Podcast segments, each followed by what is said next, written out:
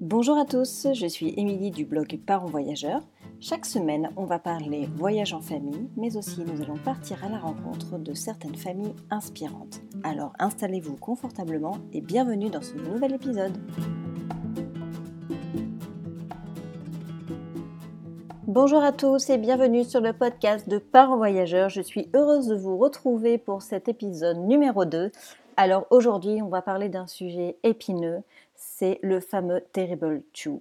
Alors effectivement, le Terrible 2 est un passage presque incontournable pour les enfants et donc pour les parents. Donc je voulais partager dans ce podcast mes astuces pour vous aider en tout cas à mieux gérer les crises de vos enfants lorsqu'ils ne sont pas chez vous. Parce qu'effectivement, quand on est chez soi, on est plus ou moins rassuré, on arrive plus ou moins à gérer cette euh, transition et cette période de l'enfant. Et quand on est en voyage, on a perdu un peu nos repères et c'est un petit peu plus compliqué. Alors c'est pourquoi je vais vous partager nos six astuces que nous avons utilisées pour gérer notre fille quand elle était à cette période et je peux vous dire qu'on a été plutôt gâtés avec elle. On va commencer par donner une définition du Terrible Two. Qu'est-ce que c'est? Alors, c'est une période de transition que l'enfant connaît à partir de ses deux ans, voire même avant en fonction de chaque de l'enfant. Il expérimente la phase d'opposition tout en vous assénant de non face à toutes vos propositions, accompagnées d'éventuelles crises de colère. C'est le moment où l'enfant passe du statut de bébé à l'enfant qui s'exprime. Et c'est bien ce changement radical qui fait qu'en tant que parent, on est tout d'un coup perturbé parce que souvent on n'est pas préparé. Alors certains affirment que euh, le Terrible 2 n'existe pas, néanmoins il est évident qu'à cet âge-là, l'enfant vit une transformation, donc on l'appellera comme on veut, mais néanmoins il est important en tant que parent de s'y préparer aussi bien à la maison qu'en voyage.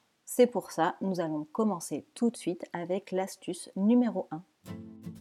Ne vous sentez pas visé par le regard des autres. Avant de penser à l'enfant, on va déjà essayer de prendre un petit peu de recul sur la situation.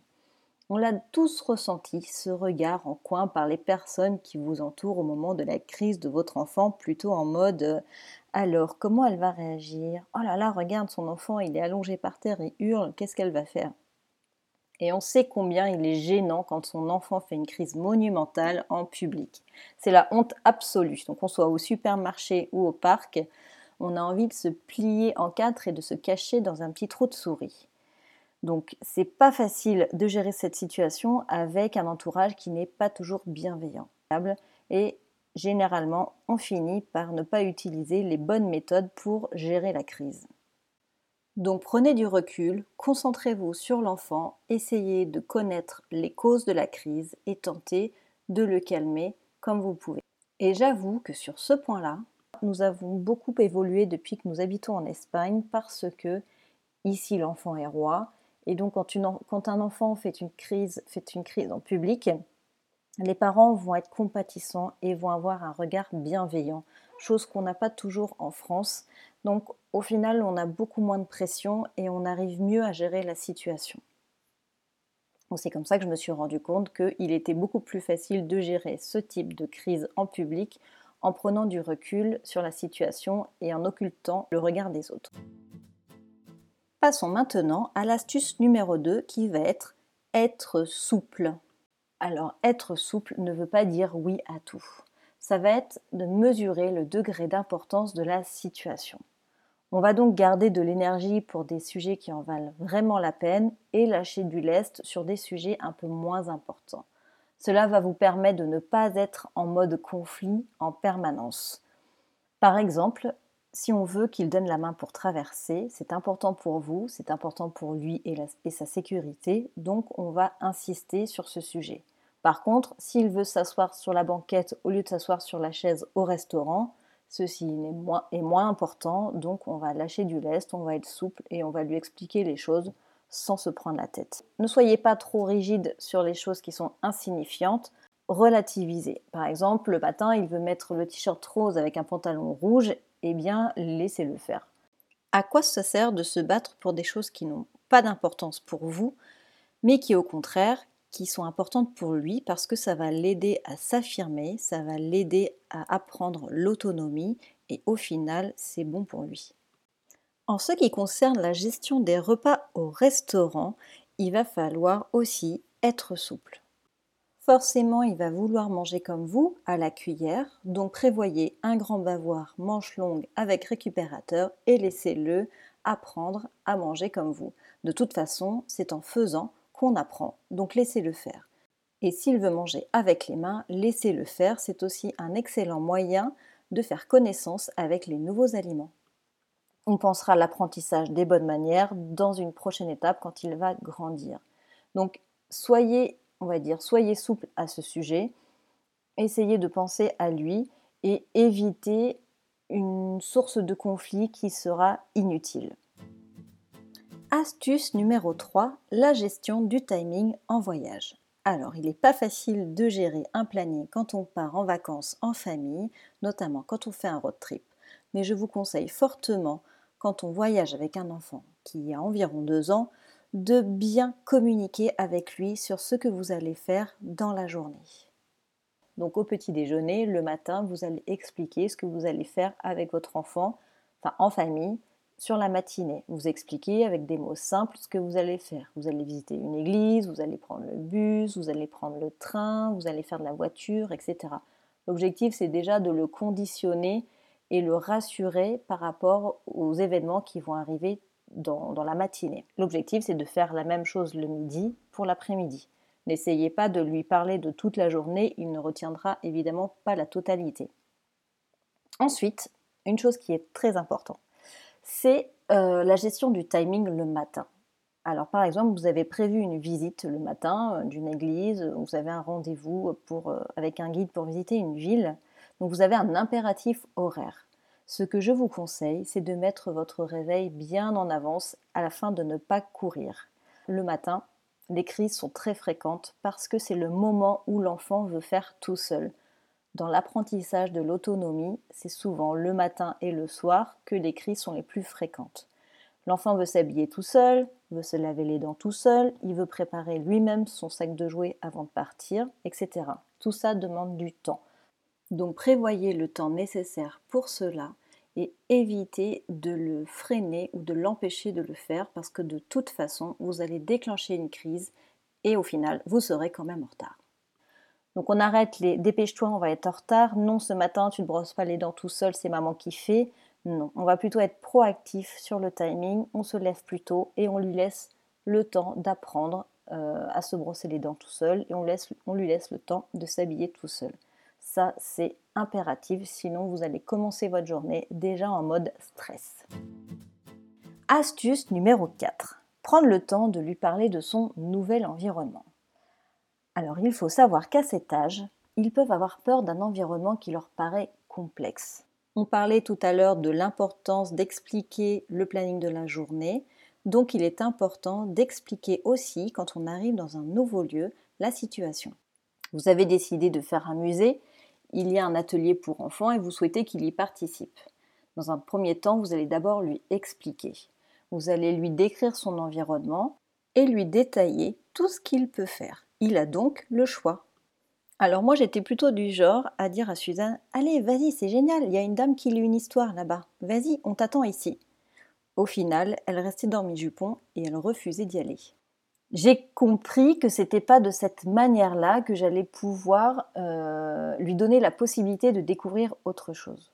Donc je vais plutôt lui dire Regarde Suzanne, il y a une dame qui lit une histoire pour les enfants ici, et là il y a des jouets.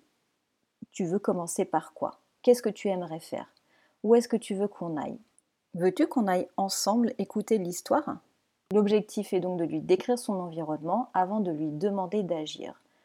Il y a un certain temps d'adaptation, l'enfant doit observer la situation et après de lui-même, il va prendre la décision d'agir ou pas. Donc même s'ils sont en apprentissage de l'autonomie, ce sont encore des bébés et ils ont besoin d'accompagnement. Donc pour éviter une crise ou une source d'angoisse, je vous invite à expliquer la situation dans laquelle il se trouve et lui laisser le choix de faire ce qu'il veut. Astuce numéro 5. Laissez-le s'exprimer. Effectivement, le mal est déjà fait, la crise est enclenchée, vous ne savez pas pourquoi, mais il est trop tard. L'enfant se roule par terre, il hurle, ce sont des gros, c'est un gros chagrin avec des grosses larmes de crocodile. Et là, c'est fini, vous savez qu'il ne vous écoutera plus. Alors, que faire dans ces cas-là? Moi, je vous conseille de le sortir de son environnement. Vous l'emmenez dans un endroit plus calme, isolé des regards, et vous le laissez terminer de s'exprimer. Vous le laissez pleurer, vous laissez évacuer les émotions. Une fois que l'émotion est passée, vous pourrez à ce moment-là rentrer en communication avec l'enfant. Il faut lui, accueillir ses sentiments et être empathique et lui demander ce qui se passe, pourquoi il pleure et euh, qu'est-ce qu'il aimerait et qu'est-ce qui lui, qu'est-ce qui soulagerait de sa douleur. Par exemple, au restaurant avec ma fille, si elle déclenche une crise parce qu'elle ne s'assoit pas là où elle le voudrait, on sort du restaurant, je la laisse pleurer, je la laisse se défouler, et une fois les pleurs calmés, on trouve un compromis sur la situation dans laquelle on est tous les deux d'accord. On rentre dans le restaurant et normalement la crise elle est passée, on sait chacune ce qu'on doit faire puisqu'on s'est mis d'accord ensemble. Donc effectivement, euh, c'est assez compliqué, justement, on en parlait tout à l'heure par rapport au regard des autres. Si vous voulez éviter ça, prenez votre enfant dans les bras, faites-lui un gros câlin et mettez-vous à part, isolez-vous pour que soit personne ne vous entende ou pour que vous puissiez tranquillement discuter au calme, euh, sans bruit autour de vous et sans regard malveillant. Effectivement, parfois on est fatigué des crises à longueur de journée, vous êtes au fond du trou, alors dans ces cas-là, demandez à votre partenaire de prendre le relais. Quand on est épuisé, honnêtement, on perd la patience et finalement on empire la situation. D'ailleurs, parfois, Vaut mieux que l'enfant s'exprime et fasse une grosse crise, comme ça le, chagrin est passé et vous pouvez passer à autre chose. Astuce numéro 6. La routine est la même à la maison qu'en voyage. Alors quand on est en voyage, effectivement, on casse les habitudes, on casse la routine, on vadrouille, on part le matin tôt, on rentre tard le soir. Et là, effectivement, les enfants des fois peuvent perdre leur repère. Sauf qu'on sait très bien que les enfants adorent la routine parce que ça les rassure. Alors en voyage, on emmène aussi le livre préféré de votre enfant et on suit exactement le même rituel du coucher qu'à la maison, quelles que soient les circonstances. Même s'il est tard, même si on vous attend, etc., quelles que soient les conditions, vous devez respecter dans l'ordre exactement le même rituel qu'à la maison. Alors s'il dort dans une autre chambre que la vôtre, je vous conseille de reprendre l'astuce numéro 4 qui consiste à lui décrire sa nouvelle chambre. Donc soit vous le faites en arrivant quand vous faites le tour du propriétaire euh, en arrivant euh, à l'hôtel, soit vous le faites juste avant votre rituel.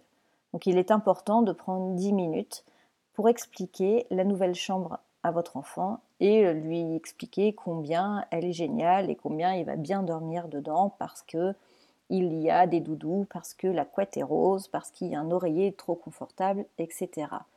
Donnez-lui du temps pour qu'il s'approprie ce nouvel environnement. Ensuite, vous pouvez passer au rituel du soir. Je vous ai partagé six astuces qui pour moi sont les principales, euh, qui vont vous permettre de gérer euh, l'étape des deux ans quand vous êtes en voyage. Bien évidemment, ce n'est qu'une toute petite partie des astuces qu'on peut employer en voyage ou même au quotidien pour mieux gérer euh, les émotions des enfants à cet âge-là. L'âge des deux ans, c'est aussi un âge où il limite beaucoup euh, les parents, donc bannissez de votre langage le nom et les phrases négatives, passez en mode positif et vous verrez la vie plus belle ainsi. Si vous souhaitez aller plus loin euh, sur le sujet, je vous conseille le livre d'Isabelle Filiosa, J'ai tout essayé, qui donne des tonnes d'informations pertinentes pour gérer les étapes des enfants entre 1 et 5 ans. Voilà, je vous remercie pour votre écoute et je vous dis à la semaine prochaine. Alors, si vous avez aimé ce podcast, n'hésitez pas à me laisser un commentaire sur votre plateforme d'écoute ou de le partager à votre entourage. Je vous remercie et à bientôt